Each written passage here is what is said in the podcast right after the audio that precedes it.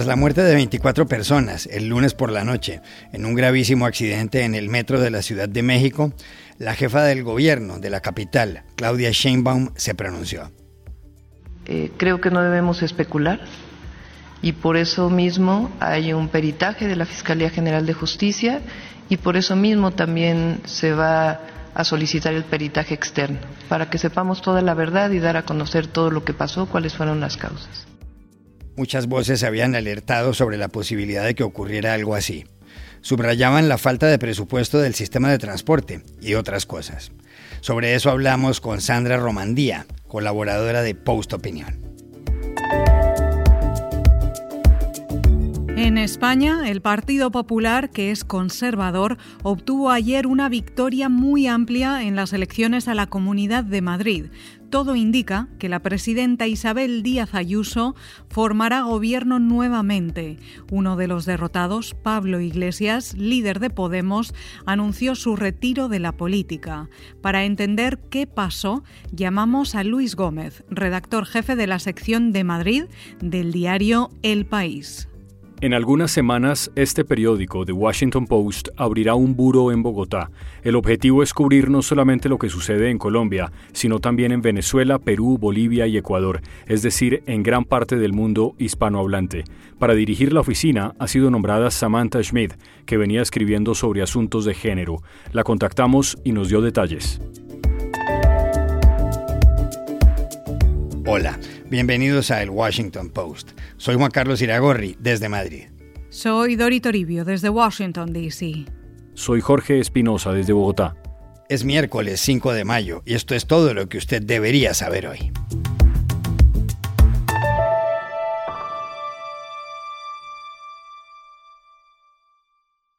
El lunes por la noche una tragedia se vivió en el metro de la Ciudad de México. El derrumbe de una viga de la línea 12 hizo caer vagones entre las estaciones de Olivos y Tezonco. Eran casi las diez y media. El saldo, 24 muertos y más de 70 heridos. Los vagones se descolgaron sobre la avenida Tláhuac, donde las autoridades y decenas de personas hicieron lo posible por rescatar a los pasajeros que no podían salir del amasijo de hierros retorcidos. Fue un desastre. El martes, el secretario de Relaciones Exteriores, Marcelo Ebrard, que ocupó la jefatura del gobierno de la capital mexicana cuando se construyó la línea 12, dijo que se pondrá a disposición de la justicia. Su jefe, el presidente Andrés Manuel López Obrador, se manifestó. Eh, no se va a ocultar absolutamente nada. El pueblo de México tiene que conocer toda la verdad no se les va a ocultar nada, porque se tiene que actuar con responsabilidad. El metro de la Ciudad de México, inaugurado en septiembre de 1969, no es el más antiguo de América Latina, lo es el de Buenos Aires, que funciona desde 1913, pero sí es el más grande. Tiene 226 kilómetros y 195 estaciones. El problema es que en ese metro, que opera en una de las mayores metrópolis de la región, ha habido varios accidentes. Uno de los más serios se produjo en 1975, en la estación Viaducto. Murieron 31 personas y otras 70 resultaron heridas. El pasado enero se presentó un incendio en varios transformadores a causa de un derrame de aceite. Un agente de la policía perdió la vida, no es poca cosa. El metro de la Ciudad de México transporta diariamente a más de 5 millones y medio de personas. Algo que explica el deterioro del metro mexicano es que no tiene suficiente presupuesto. Desde 2018 ha venido cayendo. Ese año le inyectaron mil millones de dólares. Para 2021 la cifra se había reducido en un 20%. Algunos estudios subrayan que uno de los remedios sería duplicar el valor del pasaje de cada viaje corriente en el metro, que es de 5 pesos, lo que equivale a 25 centavos de dólar. Pero en un país con tanta pobreza no es sencillo dar semejante salto. Hay inconvenientes adicionales. Sandra Romandía, periodista mexicana que a principios de este año escribió una columna sobre el asunto en Post Opinión, la sección de columnas en este diario de Washington Post, nos mencionó ayer uno.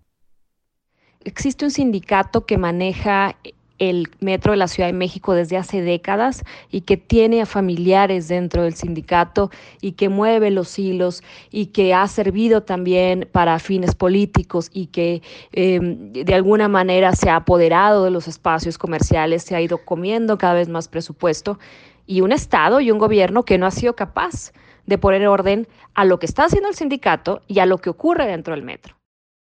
Sandra Romandía nos contó finalmente otros detalles que ha visto en el metro de la Ciudad de México.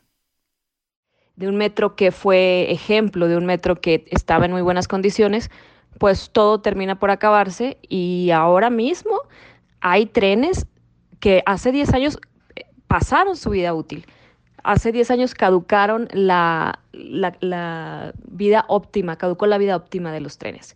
Hay vías en mal estado.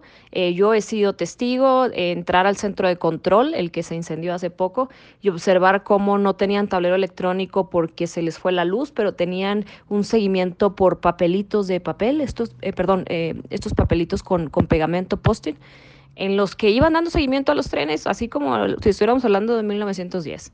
Entonces, todos esos detalles, escaleras descompuestas, eh, em, vagones cuyas puertas no abren o abren cuando no deberían de abrir, nos fueron mostrando que el metro iba de mal en peor, que hubo alerta, había manera de ponerle atención y realmente atenderlo, pero desgraciadamente no se hizo y ahora estamos viendo estas consecuencias fatales.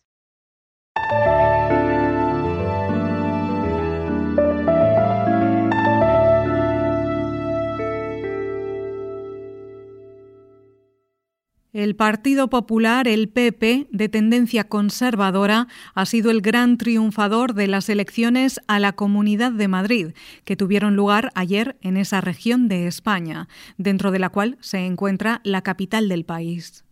El PP logró 65 escaños en la Asamblea, le faltaron cuatro para llegar a la mayoría absoluta. Más Madrid, un movimiento izquierdista, se hizo con 24, al igual que el Partido Socialista Obrero Español, el PSOE. Más abajo terminaron el ultraderechista Vox con 13 escaños y Unidas Podemos, grupo de izquierdas, con 10. Ciudadanos quedó en ceros. La participación fue histórica, el 76,26%, en día laborable y en pandemia. El PP gobierna la Comunidad de Madrid desde hace 26 años. La vencedora indiscutible ha sido Isabel Díaz Ayuso, de 42 años, presidenta de la comunidad a nombre del PP en los comicios pasados, los de 2019, había obtenido 30 escaños. Ayer su respaldo creció como la espuma y ella habló. Muy buenas noches a España y a todos los rincones del mundo que hoy nos miran con tanta ilusión porque la libertad ha triunfado nuevamente en Madrid. Gracias.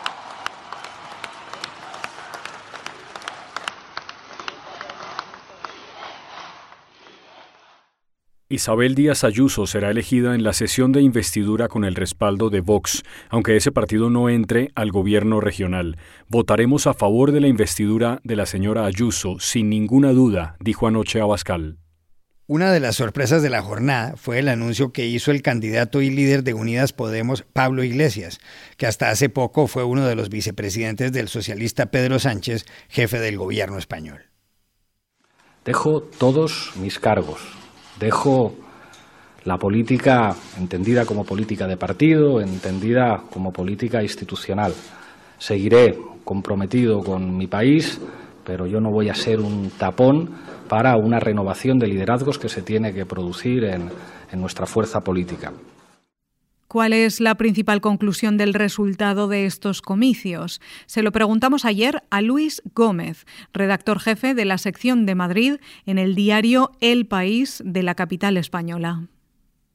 Bueno, la primera conclusión que se puede sacar es que ha sido un éxito personal de la presidenta de la comunidad, Isabel Díaz Ayuso, más que un éxito del Partido Popular, aunque ha logrado eh, algo más que doblar eh, su número de escaños. Ha sido una campaña en una clave muy personal de la presidenta, que prácticamente no ha necesitado en ningún auxilio de eh, diputados o de figuras del partido, que la ha realizado absolutamente sola, con una eh, dialéctica muy simple, muy sencilla, eh, dirigida por Miguel Ángel Rodríguez, que es su jefe de gabinete, pero que evidentemente con esa proclama tan populista y un poco trumpista de comunismo-libertad ha obtenido un, un éxito relevante en un marco de una participación muy elevada. También le preguntamos a Luis Gómez por los efectos que las elecciones a la Comunidad de Madrid pueden tener en la política nacional. Yo creo que aunque el PP y sobre todo su líder Pablo Casado va a tener la sensación de querer llevar estos resultados a una escala nacional y anticipar un próximo triunfo del, del PP para en unas elecciones generales, yo creo que se equivocarían. Como casi todos los comentaristas políticos indican, no eh, se puede extrapolar lo sucedido en Madrid eh, con lo que pueda suceder a nivel nacional. Igual que no se podía extrapolar lo que sucedió en Cataluña, donde el PP, Partido Popular, sufrió un gran descalabro a escala nacional. Yo creo que son ámbitos distintos y coyunturas también muy particulares. Como ya he dicho, aquí hay dos particularidades.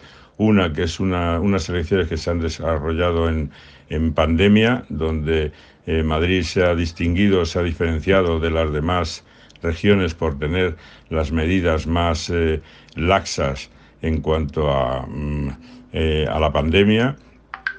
Y luego, por otro lado, porque, bueno, como ya he dicho también, ha sido unas, una campaña marcada por, un, por una sola persona, por una sola líder del PP muy personalista, tremendamente personalista, así que ni hay un Ayuso, ni Casado es Ayuso a nivel nacional, ni la pandemia ha tenido las mismas circunstancias a nivel nacional.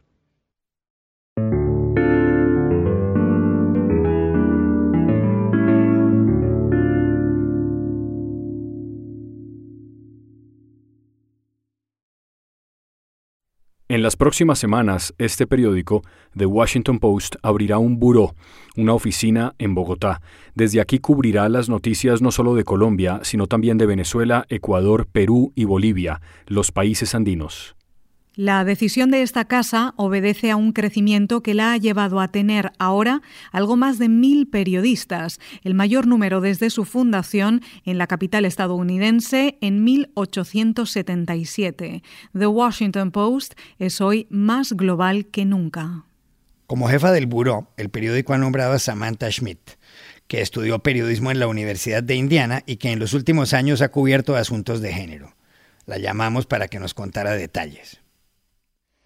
Esta nueva posición es parte de un esfuerzo del Washington Post en los últimos años de crecer su cobertura global y especialmente en América Latina. Hemos agradado corresponsales en México, en Brasil y ah, también en Miami y hemos estado cubriendo esta región, pero yo pienso que es sumamente importante tener a alguien ahí, en Colombia, un país que siempre ha sido súper importante, no solamente en la región, pero también ah, a los Estados Unidos. Y, especialmente ahora, durante esta pandemia, es un lugar perfecto para cubrir el impacto de la pandemia um, en la región. Sabemos que están en un momento mortal uh, de la pandemia, han alcanzado uh, números de récord en, Colombia, en Perú, en, muchos países en esta zona. Y, pienso que eso va a ser uno, una de mis prioridades en los primeros meses, descubrir cómo ah, siguen recuperando de esta pandemia cómo lanzan las vacunas, que, sabemos que están eh, sufriendo mucho y, que, todavía están muy atrasados al respecto de vacunaciones. Y también es un punto eh, muy estratégico y muy importante para cubrir el impacto de la crisis en Venezuela la crisis de refugiados. sabemos que ha aumentado mucho la violencia por la frontera entre Venezuela y Colombia. Entonces, va a ser importante cubrir esos temas ah, y también el, la implementación o la falta de implementación del acuerdo de paz en Colombia y cómo hemos visto comunidades rurales sufriendo mucho con muy altas, altos niveles de de violencia y también de pobreza, especialmente después de esta crisis económica del último año. entonces, ah, creo que eso va a ser, todos esos temas van a ser muy importantes en los años que vienen. Por mucho tiempo, Samantha Schmidt ha querido ser corresponsal en América Latina. Nos dijo por qué. Sí, yo, yo siempre he soñado en ser corresponsal en América Latina y creo que, que ese sueño empezó desde que era ah, joven porque yo vivía aunque vivía en los Estados Unidos, yo viajaba a Costa Rica todos los años para visitar a mi familia ahí, porque mi mamá es de Costa Rica. Y yo pasaba muchas mañanas leyendo el, periódico local, La Nación, con mi abuelita que vive en, San José. ella lo, lee todas las mañanas con, su lupa. y, y siempre tenía una curiosidad de, conocer a diferentes partes de Costa Rica, pero también a, Centroamérica y, todo, toda América Latina. Y esa curiosidad empezó en esos viajes y en esas relaciones que yo siempre he tenido en, Costa Rica. Entonces, uh, esto es, de verdad es un sueño poder, poder conocer más de América Latina y poder contar esas historias a, los demás, a los que están aquí en los estados, pero también en todo el mundo.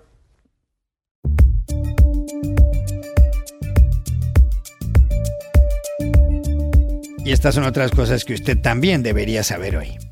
En Colombia, los excesos de la policía al reprimir las protestas de los últimos días, en las que ha habido al menos 20 muertos, han suscitado los reparos de la Unión Europea, de la Organización de Estados Americanos, la OEA, y de la Oficina de las Naciones Unidas para los Derechos Humanos. La portavoz de este despacho, Marta Hurtado, se manifestó ayer.